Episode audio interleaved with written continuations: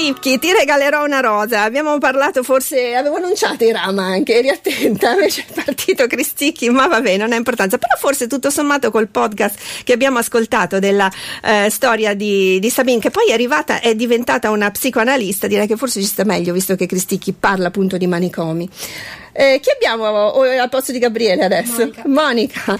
Monica, buongiorno. Allora, tu sei appunto della eh, quarta B, quindi sei tu che hai, eh, insieme ad altri tuoi compagni, organizzato e parlato di queste tre figure importanti. Soprattutto tu eh, sei legata ad Alda Merini. ne parleremo dopo perché adesso abbiamo le notizie, quindi dobbiamo assolutamente andare in questo senso.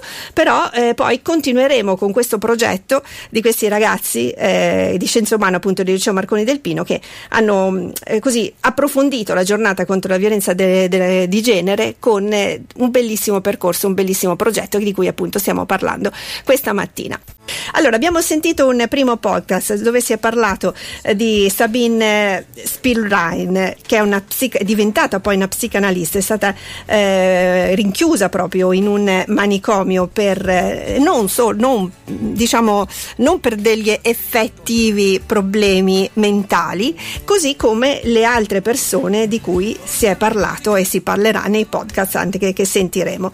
Eh, lo chiedo a Monica, giusto? Che avete fatto appunto questo lavoro insieme ad altri tuoi compagni, sei della quarta B, e avete scelto queste figure che sono state internate, ma non perché effettivamente erano pazze. Perché giudicate, perché giudicate diverse dalla società, è quello appunto che accomuna tutte e tre le donne che abbiamo scelto di descrivere con questi podcast, e, ehm, però il punto forte che ci teniamo ancora di più a ribadire, oltre al fatto che siano, inter- siano state internate ingiustamente, è che eh, alla fine di eh, tutte e tre le storie ci sia un riscatto, sia per Adda Merini che eh, per Sabrina Spearwright e um, Janet per Frame. Janet Frame eh, c'è un riscatto in tutte e tre le storie e è quello che vogliamo far passare comunque perché ehm, non è mai eh, nulla è mai perso appunto come si dice tutto può essere recuperato e tutto, può, eh, tutto merita un riscatto certo quindi anche in un momento e per un problema anche un momento di vita ecco diciamo così che sembra assolutamente ingiusto se la persona reagisce può invece diventare poi un valore e allora il prossimo podcast è di Rita e di Giada e parla appunto di Janet Frame che poi alla fine è diventata una scrittrice. Ascoltiamo. Sono invisibile. Sono sempre stata invisibile come la povertà in un paese ricco, come le decisioni, come l'altrove, come gli istituti lontani dalla strada di nome Scenic Drive. Basta similitudini, sono invisibile. Mi chiamo Janet Frame.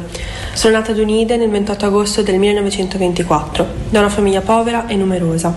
Mi sono sempre sentita diversa rispetto ai miei fratelli e sorelle, per via del mio carattere timido. A scuola la storia era sempre la stessa. Venivo presa in giro per le mie origini, i miei capelli rossi molto ricci, le lentiggini e i vestiti usurati.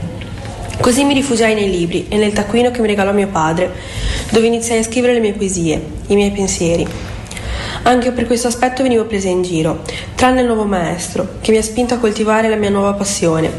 Volevo insegnare ai bambini, ma non ero idonea, così mi hanno detto. Per la mia stranezza mi hanno chiuso in manicomio, diagnosi schizofrenia. Ho subito 200 elettroshock e ho rischiato una lobotomia.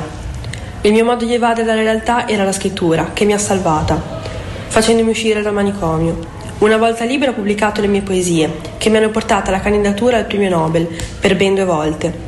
Attraverso i miei scritti ho cercato di trasmettere ciò che provavo, il mio disagio interiore, le cose terribili che ho passato.